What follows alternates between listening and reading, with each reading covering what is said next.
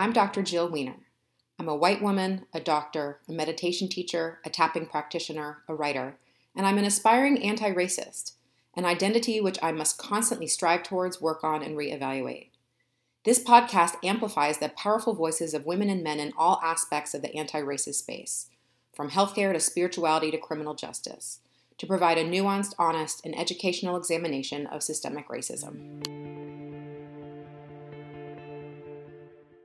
I am here with Faviana Campbell. I'm so excited. She's one of my colleagues. She's a Vedic meditation teacher based in Brooklyn, and she's an eternal optimist. And uh, Faviana, I'm just so thrilled to have you here um, uh, to be interviewed. How are you? Thanks for joining me. I'm great. I'm great. Thank you for having me. I just want to tell you, I really appreciate you having me on this platform, on this forum where we're going to talk about racism and anti racism because it's a very brave place to step into as a person who is white and a person who is living in the time that we're living in. And I also want to tell you thank you to your listeners who are tuning in because it just shows that they're willing to take that first step in dismantling these systems and these ideas that we have all been um, indoctrinated into. Uh, well, thank you. Thank you. I always feel a little bit like mixed when people tell me I'm brave for doing work that, like, we should, all white people should be doing, and I should have been doing it the first 41 years of my life or 40 years of my life but thank you for that. I do appreciate that but um, i i we'll, we'll move forward. This is not about me but th- thank you for that. Um, so i'd love to know we can just kind of jump right into it. Um, I, have been exploring started this series exploring a lot about covid and, and health disparities um, uh, racially based health disparities that have been a, an issue since well before covid. Um, and it's been really interesting to get more into my my spiritual interests um, and talking with people who who can help people listening understand spirituality through uh, the lens of racism and anti-racism um, because it's it's for I think specifically for white people it's not always easy to to see how how racism um, might be, might have seeped in um, and and taken over. So I'm going to ask you our, our discussion today is going to be focused a lot on that. Um, and so, what I'd love to hear your, your take on is what is spiritual bypassing and how does it play out in the wellness community, um, particularly with respect to racism? So, before I even answer that question, I want to go and answer another question that you brought up. It's like how white people see themselves, you know, you know they don't think of themselves as racist and it's because of how racism is defined right so white people tend to see racism as an individualized um, conscious um, mistreatment and malintent across races. And so, as an individual, I'm a good person. So, thereby being a good person, I can't be racist. And what that does is that all it does is just beautifully protects the definition of racism. And I think, think that is part of the issue. And because, you know, there's this new podcast that I'm like really into. It's called Nice White Parents. And it's really going and exploring that idea of like, but I'm a good white person. I'm not racist. And it's like, no, racism is this thing that we're all unconsciously breathing in, um, just like the air. Sometimes we're conscious of it, sometimes we're not conscious of it. And it's all, it's like seeping into all states of our consciousness. And we're um, inadvertently acting apart based on the systems and the structures that we have put into place. So I just wanted to put that out there. Yeah, absolutely. It's so important. I think it's very disarming. Like it's, it's, it's like, oh, okay. I, I can take myself, I mean, not really taking yourself out of the equation, but mm-hmm. understanding mm-hmm. that my own my own complicity in it isn't because I'm evil, but it's because I exist. and and I have been, you know, raised in this system that has let it seep into me. I love that how you said that. Then I don't have to like it doesn't have to be personal judgment against me. I can take my own ego out of it and then I can just see what needs to be done. So thank you for clarifying that. That's great. Yeah, and I think that it's a really important way to look at it because it really does shape and um, change the way you think about racism and how it affects you. Um, so spiritual bypassing, um, this is a really important topic, and you know we're seeing a lot of it um, happening, especially now as there's this an awakening say of consciousness and people awakening to the fact that they need a spiritual practice, and that's a part of um, your whole care, like physical, mental, and spiritual. It's a part of your whole human care. But what spiritual bypassing is, it's it's rooted essentially in abandonment, repression, and escapism of the messiness of life. So you're using spirituality to escape from the messiness of life. And so people are like, well, you know, good vibes only. I call those the, the, the, vibrational tribes. Like they're all about the vibrations. Like they only want the good vibes only. And what they're saying to you is that they want to arrive, but they don't want to go through a process. Because, like you said, you know, I said to you that you were brave, and you're like, I think it's weird that people say that I'm brave, but it is brave. It is brave to look at yourself in the mirror, do a personal audit, and deal with all the demons and the traumas in your closet. I once had a potential student um, who's actually going to be a student soon. Um, I said to her, like every every year, I do this massive thing that I call a personal audit, like who I am now, who I intend to, what are what what is my why for existing beyond, you know, what is my purpose that's not defined by my job, or who I show up into society as and I and, and where I want to be, the things that I need to work on because we're all like works in progress. And I and I said to her, I do this all the time. And I and I do it all the time, but in, every year I do a big, big one. It's my Maha audit. um and she said to me, Explain what Maha is to the people. Oh, Maha, M A H A, is a Sanskrit word for like large and huge. It's this immense thing that's like encompassing all things.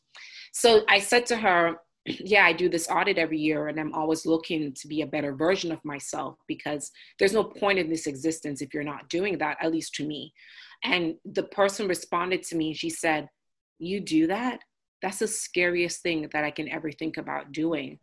And I was really taken aback by it because this is something I've been doing as, since I was a child. I've always like like trying to be a better version of a human being and for someone to really shake my world and tell me that it was so scary for them to look in the deep and in the mirror and deal with all their traumas i was really taken aback by that because i'm someone who's like i will trade through hell to you know and deal with all my demons so that i can you know experience my own um, liberation and it's very difficult for people to do that because it really means that they have to face that. So, what spiritual bypassing does is that it represses those feelings and avoids those feelings. And um, it uses spirituality as the salve and not the solve which yeah. is very it's a salve it's not the solve you know and what happens with those people you know you've experienced this in in different spiritual communities they have like these big outbursts of like anger or emotional responses that are just completely disconnected from the reality of what is happening. Like you're flipping out because you didn't get cream in your coffee. Like i really don't think that's something you should be flipping out about but because they're repressing so much these feelings are just at the teether end. They're ready to come out and they come out in these unexpected uncontrollable ways. It's very dangerous and it's it actually takes away your, from your spiritual practice in general that's a long answer. no, it's a great answer. That's a great answer. So, um, how does that play out, would you say, uh, with racism, uh, particularly in the wellness community? Yeah, it plays out in several ways because people are spiritually bypassed and because you know we're all one and we're all big consciousness and it's all about unity you know and you see it's in all communities in in religious communities in re- spiritual, not religious communities, and it's everything. But this idea of uh, um, idolizing unity over justice re- re- results in silence, right? And so, silence in the face of injustice is, um, you know, siding with the oppressor. And you see this played all the time. Like, for example, the incumbent that we have in the White House right now, he was voted in by a lot of Christian evangelicals. And they're not the only ones, there are a lot of other religious people and spiritual people who voted for him.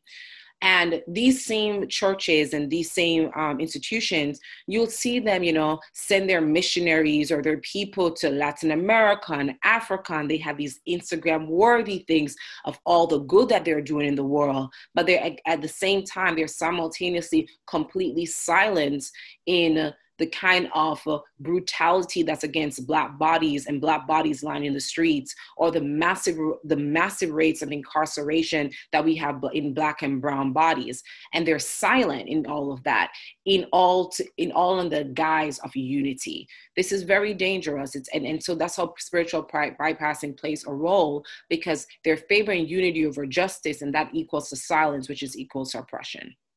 One of the ways. That's then Oh, go ahead. So beautiful. No, I'm like writing down your quotes. Like I have like so many already that I'm like, you're saying it in in such a wonderful like because I've been really like diving into to spiritual bypassing a lot, but you're the, the way you're describing it is really like hitting home with me. Um, so oh, I'm glad to hear that.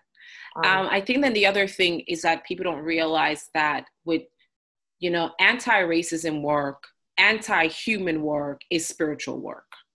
You know, I said to you, and we we, we spoke about spoke about this a few weeks ago when I said to you. Um, you know people are talking about good vibes only you know they're part of the vibration movement you know you know only good vibes here i only want the good things and and that's great that you only want the good things but the life is also flipped with the shadow and all the other stuff that comes with it um, but they don't realize that anti-racism work is spiritual work. They go hand in hand. And i said to you when we were having our conversation i said you know the the the the fight that black people are fighting for in this world is not a good vibes fight. It's not about vibrational ascension. It's really it's an existential fight. It's a fight to be seen as whole and fully complex human beings.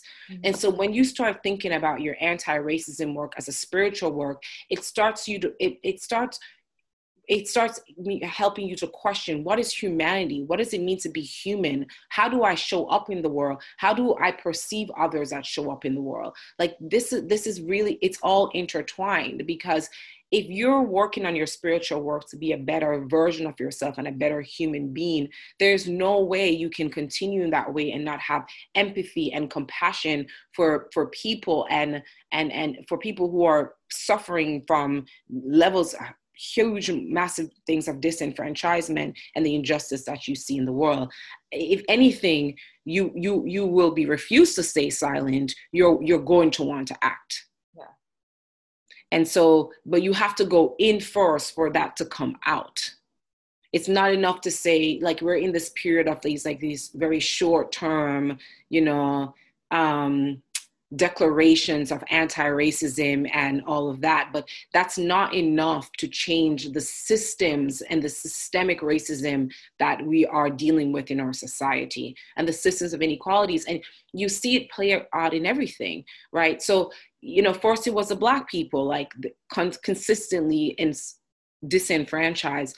And and you know i was to tell people like when your oppressor when my oppressor is done with me they're going to move on to you because that's how oppression works. Yeah. Right. And so you're seeing that in, in the United States where we have a plutocracy and we don't have a democracy really. And so people are struggling, especially during the pandemic. They're like, their financial needs are not met, their health needs are not met, their educational needs are not met. And they're realizing for the first time in a long time how unequal this system is, but they're willing to go along with it, to go along with it for a long time because it wasn't happening to them, it was only happening to Black people. Yeah, there's so much right now that, yeah, like people losing their health insurance because they got laid off because of COVID. And now actually seeing that's such a good point. Like, it, it, you're right. It's like it's gonna come for you, and and it's easy to pretend it's always easy to to other and, and to point your fingers elsewhere um, to make excuses. But but we're all how, so how do you, I mean, this is a, how do you like, because you and I are Vedic meditation teachers, we're from the same tradition. Yeah. I still do believe that we are all one thing. Like we are made of the same energy particles and we are all, that's not the lived reality. So how do you, how do you reconcile it? The, the, we can point our fingers, but we really are all in this together except we're not but like the lived reality versus the like spiritual tenet of that. Well i do think that the spiritual tenet is a lot of the lived reality. We're just we're in the shades of ignorance you know? So the way in which that we're going about living our lives with this spiritual bypassing is de-evolutionary. It doesn't it doesn't help us to evolve into this we're re-remembering of we're all one thing mm. what it does is that it actually separates us from this re- the reality that we are all one thing yeah. and so it's actually de-evolving and so like i said you know you find that these people are spiritual bypassing all they're not being present because you know i find that with the thing about spiritual bypassing is that it, it completely it ignores the human body and the human condition because what you're looking for is outside of you but you and i both know that the body is a temple of the divine. And so you have to you have to be present and be embodied. And so by spiritual bypassing it's actually it's really de-evolutionary because you're not allowing for true creation to happen. What you're doing is that you're stuck in a you're staying in a place of like maintenance. And when maintenance happen you know destruction is going to happen because you're just trying to maintain this perception that everything is okay and everything is all right and everything happens for a reason. That's my oh. favorite one. Oh. And so you and so what happens is that it's not allowing you to have the flexibility to adapt to the changing environments and change the systems that you need to change. So for us to all remember that we're all one thing. And i don't think everyone is going to become a meditator you know let's just be re- real about that. But the ones who are and the ones who are doing this spiritual work are real agents of change in a to change a system so that everyone else can open up and realize that they are also one thing even if they don't have this practice. Yeah but i also think it's important that like doing doing the work doesn't just mean sitting for 20 minutes twice a day and meditating but it actually means like using that. Because that's that's a lot of the problem with spiritual bypassing you and i have talked about like just by becoming a meditator we're sort of it's an inherently taught in our tradition that that's enough. Yeah and i think that's a flawed idea because um at the part of you know i always go back to yogastha kuru karmani um and that's sanskrit for establish in being perform action you know? So it's good that you're sitting down for 20 minutes twice a day to meditate because we're meditating to get better at life not to get better at meditation so, as you're getting better at life, it means that once you open up your eyes into your waking state, you're going to realize like this is such a disconnect with the reality of what the experience is, is which is which is we are you know individual vehicles of you know individualized expressions of divine consciousness. And you wake up open up your eyes and you're like wait this is this is the opposite of that and why is that so what can I do within my society or within my milieu to make a change so that more people can have the access and the agency to access these tools? You know, because the thing about it is that, you know, the reality is that people will say that yeah, but you don't have to be wealthy to afford meditation and do all that stuff. But there is a cost to doing all of this, whether it is a time cost where you go to an ashram and you put your time in or you pay some money for it. And the reality is that the way that we've structured our society is that time is of a limited resource for most people and most working class poor people. And so is money. Right. So it's like, you you you have to kind of like balance these two things and offer a way for people to access it. So if if if you can't afford it right now what am i doing to dismantle a system that you can have access to the basic things that you need so your life can be more enriched for you to start thinking not just about your core basic needs from your Maslow hierarchy of needs but the things that are going to actually give you liberation because many of us are free, but we're not liberated. Mm. Those are very different things. Tell me more. Because, you know, there's a lot of social conditioning and social trapping. So I would argue that, you know, Black people, we don't have chains on our hands and feet anymore. And white people are not changed and haven't been changed in this chained in this country for the most part um, but most people are mentally enslaved and they're mentally entrapped by the social conditionings around us. There's a lot of social conditioning and a lot of social hypnosis, and they are rendered in that way to to to to, to re- remove choice. Social conditioning social um, con- um, hypnosis removes choice. It makes us choiceless. And there are times when it makes sense, and for the most part, it doesn't. So I'll give you a time when it makes sense it is it is the right thing to do and polite that when you wake up in the morning and you go outside you say hello to your neighbor. That's a part of our social conditioning, right? Um, it's a it's, it's a part of the the the, the morals and the, the expectations of our society to to do that, and that makes sense because you don't think about it. You see your neighbor, you're like, hey, hey, Jill, how are you doing? That's mm-hmm. great. Bye, and you move on. But then there's a, there's w- ways in which it's very very sinister and it shows up in our lives all the time. Well, you're a black girl, so you are not supposed to um, be as outspoken as you are in your meetings. Or you you know you're not going to make him any money being an artist. Why don't you go to med school? You know those kinds of things. And then you start to believe that. And so what happens that you ignore your own to intuition. You ignore the things that you know your your your your own truth is telling you. You bypass that to apply some conditions or some ideas that the world has told you to believe. And it, you know, I was talking to a friend of mine yesterday who's a filmmaker. She's one of my favorite creatives. And she was talking about Orange is the New Black and why she stopped watching it. And she was saying that in all the scenes with the woman, with white women and they were having intercourse or having an intimate moment it would they would be on a bed or they would be like some kind of um, dream thing where they were like feathers were coming down etc but anything with the woman of color it would be like they were in a back of a closet it was always rough and it was always aggressive.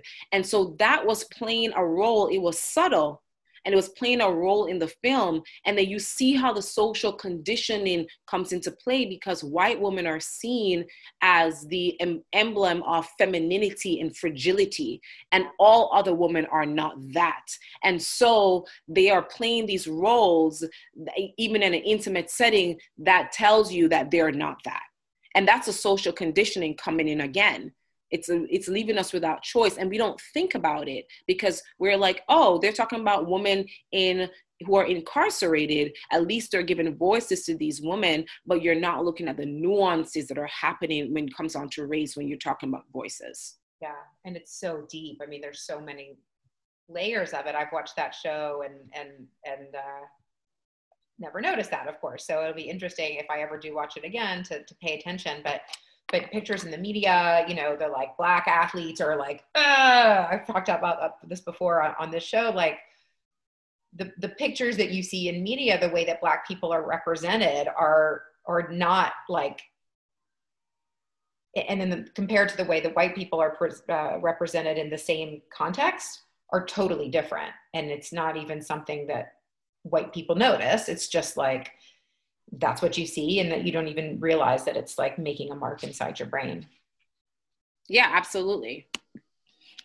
Absolutely. So there's a lot of there's a lot of conditioning.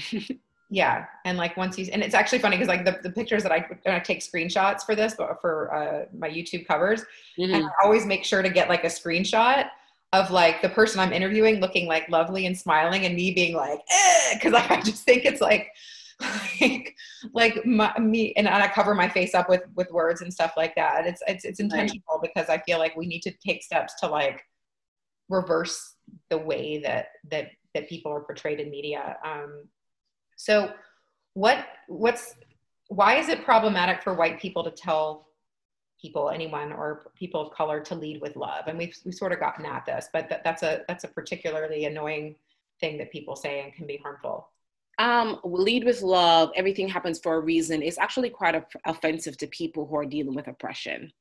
Um, because as you're saying that, again, you know, I always go back to inquiry. Are you leading with love? Mm-hmm. Are, are, are, are, are, is everything happening in your life for a reason? Because I can tell you, everything is happening for a reason. You're not wrong about that.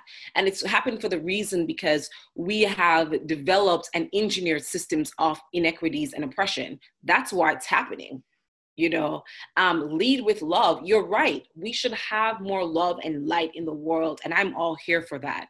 But again making a declaration about that without actually understanding what is happening in the system it's, it's, it's a form of spiritual bypassing. You're like you know what? I just that's just too much for me. I can't listen to the news. I can't do any of that all I can offer is that I'm just going to lead with love and light in, in, in the world and just try to to, to, to do that as much as possible. It is spiritual bypass and it is avoidance. It's avoidance of the realities of what's, what's happening in your society.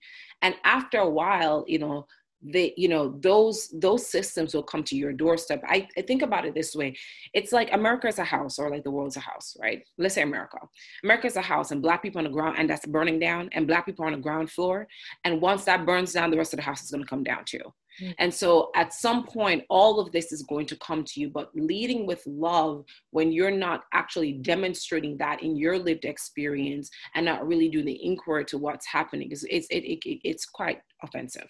Yeah. Yeah. Um, and it's such a like, it's so pervasive in, mm-hmm. in the Western spiritual wellness community. Um, how does meditation help us confront racism and other bias? So I think that, again, spiritual work is um, anti-racism work, anti-human work, because racism is just anti-human. That's just what it is. Um, what spiritual what spirituality does and what meditation does is that you know when we're we're sitting down, we're like all a ball of stress and traumas. That's just a lot of all of us have a lot of those. Whether you agree whether you agree with that statement or not there's something that has happened into your life that has left some kind of um what in sanskrit they call it samskara a scar or an, an impression in your life right? Negative or positive. Um and we all have that in our life what meditation does, at least what we do, and I, and I think most meditation practices do that, is that it helps you to de excite the nervous system and it allows you to rest deeply and release massive amounts of stress. Now, that's a very that's a very interesting little uh, mechanism because when we say stress, we're using this as a very broad term to describe a whole bunch of crap. Like it could be like repressed emotions, depression, your anxiety, and you're releasing all of that.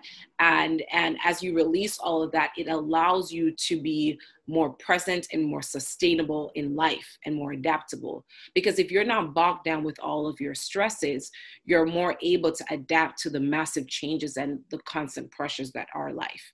I mean, I've sat down, you you know this, Jill, you've had, you've probably had these. You sit down in a meditation, you're like, ah! you cry the whole time because you're just like releasing this massive amount of stress that you've built up. Mm-hmm. And, and, and I think meditation is a very gentle way of dealing with these stresses.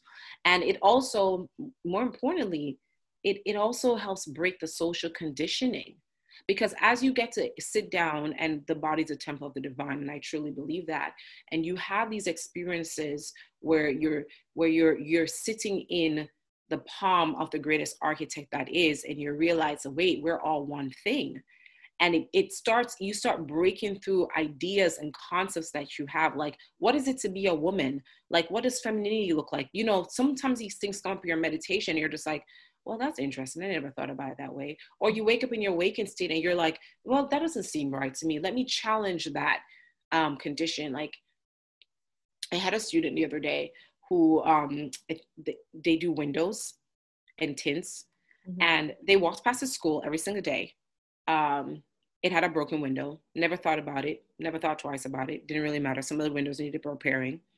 And um, one day they're, you know, they're, they've been meditating for a little bit at this point. They walk past the window. They're like, those windows are broken. I wonder why they're broken for that school. And so they go in now and they went to the school to figure out how they can help to um, fix the windows and repair the windows because you know winter was coming. Mm-hmm. And, and and and and that matters because like again, the, all the stresses that that person was running around with it didn't allow them to open up their awareness to the realities of the space that they were living in and their lived experience, yeah. then the stresses start falling away. You start de exciting the nervous system and resting very deeply, getting rid of the stress, and you're able to be more present and be in your human body. You know, like it's very important for us to not feel disembodied from the body that we're in. We've chosen these bodies and come to these bodies for a reason.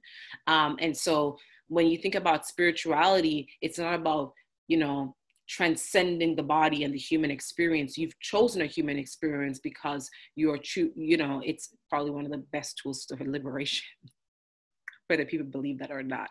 Right right. I, so so this was we didn't talk about this beforehand but the, the concept of, of reincarnation is something that I was never raised to believe, but um, going through the learning Vedic meditation and, and learning more about Vedic uh, philosophy and culture, it made sense to me. It was sort of like, yeah, you chose this life for a reason. You you had a specific lesson to learn. Um, your soul chose it, uh, even if it's ugly. It not your soul, but the life. Even if there's pain, you're you're learning a specific lesson and then you're evolving and you you go to the next and next lifetime until you're liberated now i i have heard that used as a way to explain like some of the horrible things i saw in the healthcare system for the the 19 year old of my patient of mine who died of leukemia and all these things it's like no she chose that body for a reason i feel like it's a very privileged way to see the world even though this this you know tradition comes from India, and there's people of of, of profound poverty there um, who believe it, um, and it's it's part of their culture. But like, how do you talk about that in terms of anti-racism and racism? Because there's a this assumption that that somehow finding the spiritual path you are therefore more evolved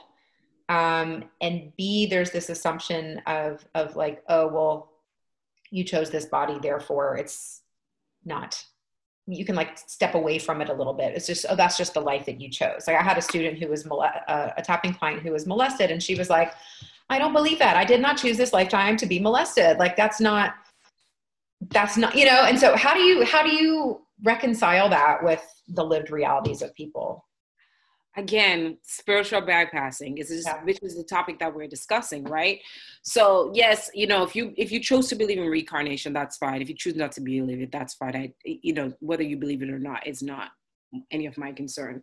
Um but the idea that someone chose to be black or chose to be molested or chose to have an experience that was or chose to be poor that's not real. Like we have engineered systems that have created massive amounts of poverty. Um, during the pandemic, the heights of the pandemic, I mean, we're still in it because, you know, coronavirus is an American virus because we have more people who died from coronavirus than anywhere else in the world at this point. So, hey, um, during the pandemic, like in March, the 300 people made $360 million in less than three months that's that's concerning. Mm-hmm. so you are you telling me that i chose to be born into poverty? No i chose to be born into this life and this human experience. It so happened that we have very have a very sick society that engineers these levels of poverty. And the idea with this reincarnation thing which is a very um, misunderstood is that you're not trying to like learn this lesson so you can move on to the next life to learn the next lesson. The goal is to get liberated in every lifetime so you don't have to do all of that because that's just a lot of pain and suffering. Like but i don't i don't believe that you know people choose their traumas and stuff. I, I i i believe that the trauma that happens to you is not your fault but i think it's your responsibility to heal from them and i don't think those have i don't think those two things have anything to do with reincarnation and spirituality and everything else i think again when you have it like and we've heard this a lot of times in our community when you have an experience that's negative or you know embodies the messiness of human lives and mm-hmm. someone tells you well you chose that life i yes i did chose that choose this life but i did not choose this traumatic experience mm. And for you to tell um, a young child or anyone who's been assaulted that they chose that experience is it's it's very troubling to me. And it's it, it lacks empathy it lacks compassion. And it, it's it's again too evolved with the spiritual realm and not the actual activities that are actually happening in the human body like and in our in our in our manifested life. That's yeah. it's very disturbing actually very disturbed by it. Yeah. So, and I think there's also this notion that privileged people are better, you know, like, like, like, and one thing that's been hugely important for me to realize and understand is just because I have privilege in this life doesn't mean that I am better. Or, and, and in fact, I think it's a, it's a, as we've talked about, it's a, it's a handicap. It's a weakness. It's like, um, it, it keeps me from seeing the reality of life. It keeps me from seeing the real unity between people is that privilege and all, all that it, that's like caked onto it growing through, going through life um, in that way. So, so I think there's also this like myth in the spiritual community of like, I chose this life because I was rewarded. And now I'm a meditator and I'm, you know, like privileged and I don't have to deal with the oppression. But I think, I think that's so wrong. You know, I, I, I there's lessons to learn that have allowed me to start to recognize my privilege and start to try to dismantle it. But, but people see privilege. It's not a good, it's not a good thing. It's like recognizing it is is one step but also understanding that it keeps us down rather than it being something to aspire to having a life of privilege does that make sense i see what you're saying because um what if i understand what you're saying you're saying that privilege is is is bad. And um it, it it makes people think that they're better because they have privilege. But what they don't understand is this is that privilege in a sense it gives makes you better from a material um, standpoint because it gives you access to certain things. So it's not that you've made good choices it's that you had good choices you see what i'm saying versus like someone who is um low income didn't have a proper school system didn't have proper lives in a food desert um, didn't have access to um, proper health care and they're like well and they ended up you know not having the material gains or the access or not um, emancipating from that level of poverty and going to another um, socioeconomic level.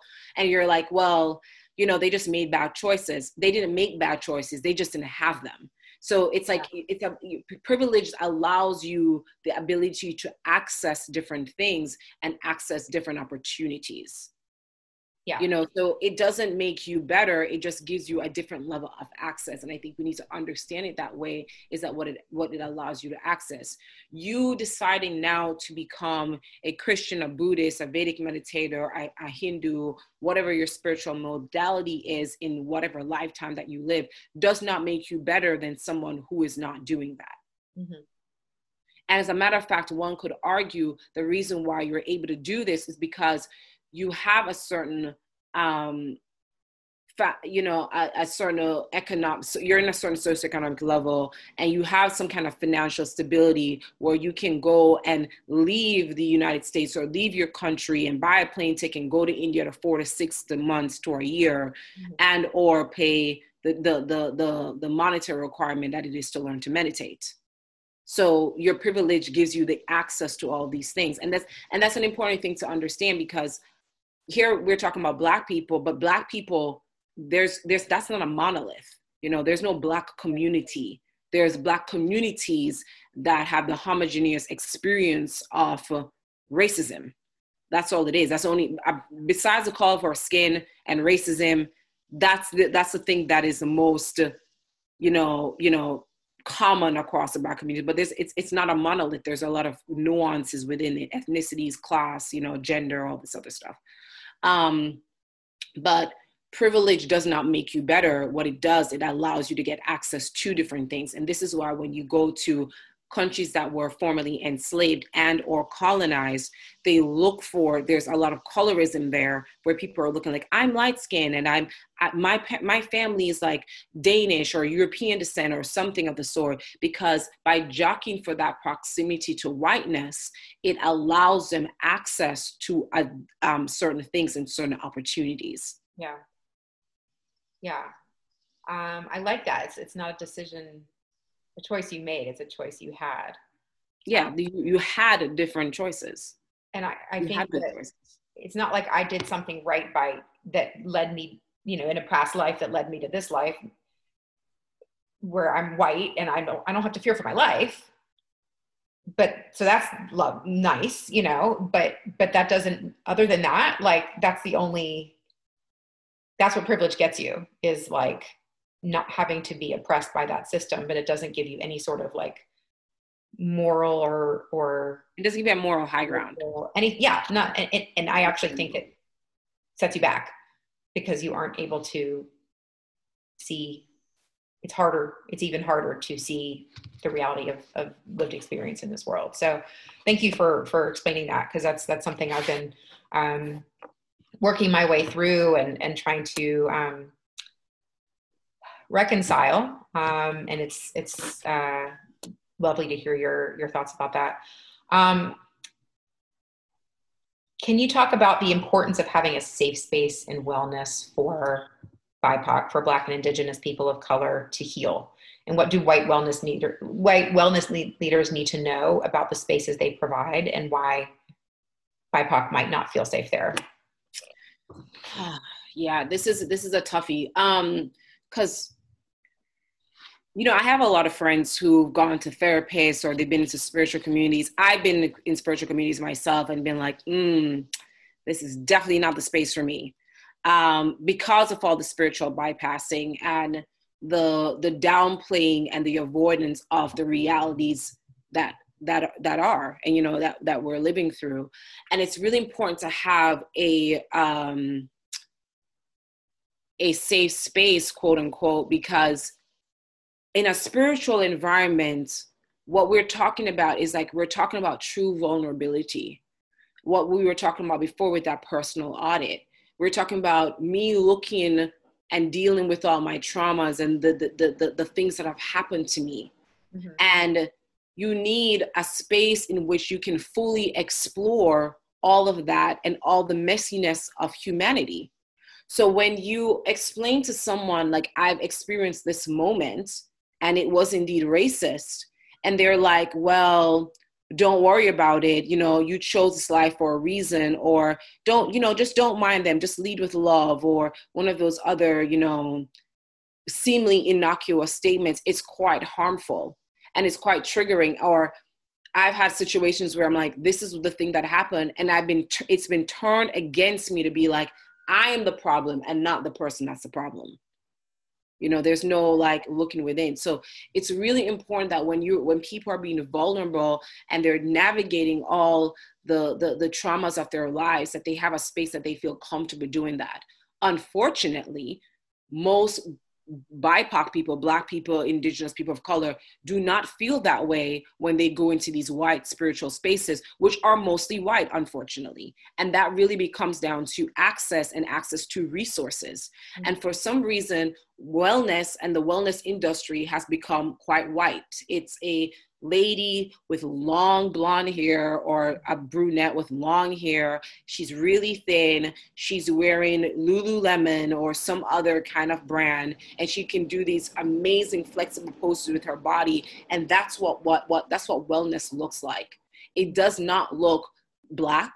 It does not necessarily look Indian either. It only looks Indian from the standpoint of you have a guru who is who is teaching you, but not like real activism or real teachers in the space. And which is fascinating to me, given that this whole um, meditation thing, the Vedas, Buddhism, it comes from India and it comes, well, Buddhism does come from India, what, not what we consider modern in India, but where, where what the actual ancient India was. And, and then it, it, the, the entire wellness space is devoid of these people. Um, so it's, it's, it's, it's, it's very troubling. The only way you get that kind of, um, you stop that hemorrhaging is if people do the work and if these wellness teachers do the work. Again, what does it mean to be white? How has being white shaped your life? Mm-hmm. And you know, by doing that, you're going to allow some kind of empathy to come in. But what happens in these spaces is that there's not any, there's a lack of empathy for someone else's experiences that doesn't look like yours. And I mean, at the same time, I'm just like, why would they have empathy? Their whole world is white. They've already stepped into a place that's also white, where everyone is just like, peace, love, blessings, and namaste. You know? Um, so I'm asking them to take a huge leap when they have demonstratively shown that they're not capable of doing that because they're not actively doing that. Yeah. Did I answer your question? It did. It did because um, I, I feel like there's a lot of more like oh i just i want to attract more more students of color but like you can't you've got to i mean if you're talking about vibrations you've got to like attract a you've got to create within yourself and and and what you're creating as your community a place that feels safe but without being like I need you to come to my studio so I can feel better about myself for being like diverse and inclusive. It, it needs to be authentic. It needs to come from a, a place of true uh, introspection and, and, empathy, like you're saying. So I think yes, justice over unity. And again, these spiritual communities, they're all like, but we're all one. We're just one. You don't have to worry about it. Like everyone's black, you know, everyone migrated from Africa. Yes, that is very true. However, oh. our lived experiences are very different. Yeah. Yeah, absolutely. Like we're all African. No, no, no, no, no. No, no, no, no. That's not how that works. And again, that whole we're all African is no different from all lives matter. Hmm.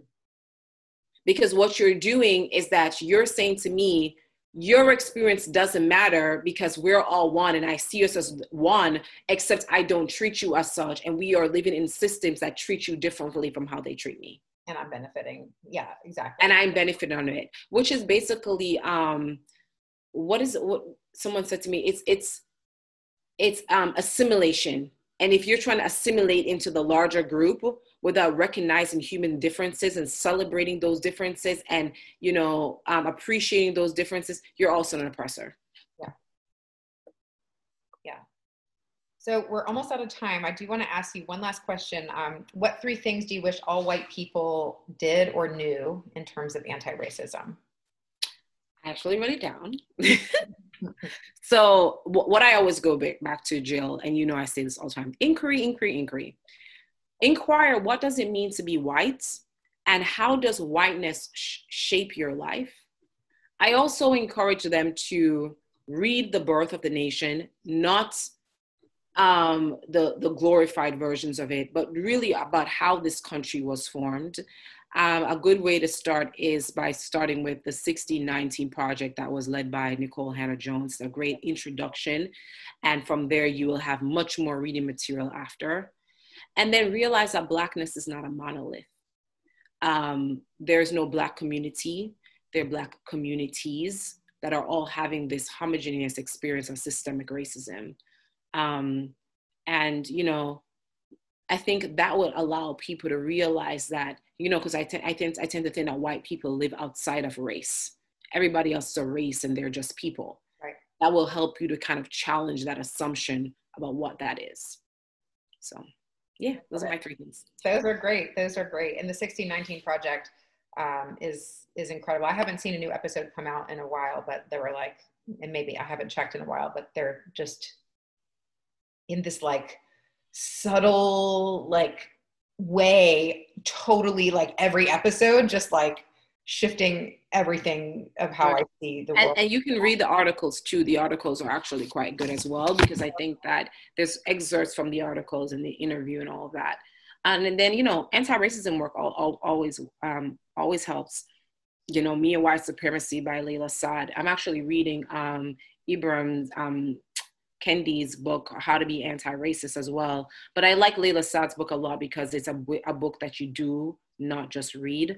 Yeah. Um, Kendi also has, um, I think he also has a 21 day guide, which is like a book that you also do not read.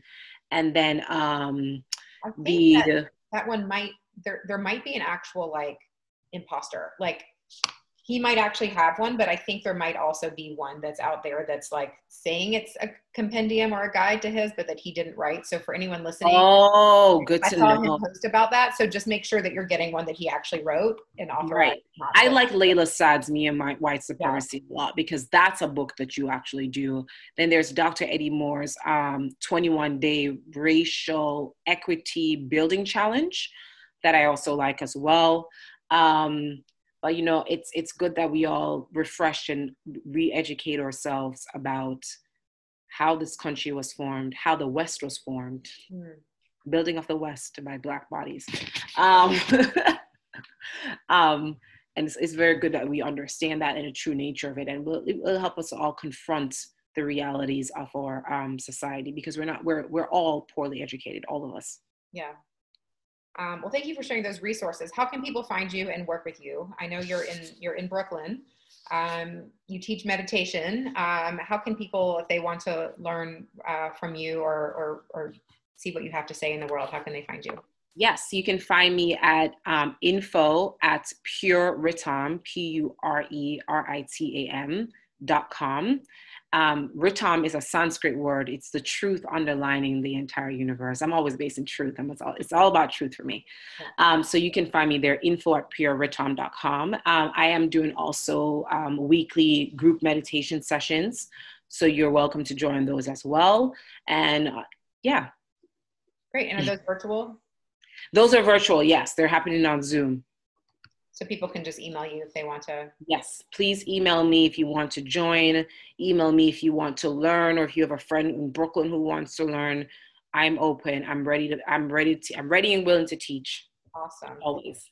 And are these group meditations for people in the Vedic meditation tradition only, or are they for all comers? You know, um, what I've been doing, they've been mostly for Vedic meditators, but I'm I open up my meditation to anyone who has some kind of meditation practice who wants to learn to meditate, who wants to meditate for 20 minutes. Because after that, there's usually a discussion about a different topic or something, or people ask questions. There's a lot of richness that can be had and a lot of things that you can learn that way.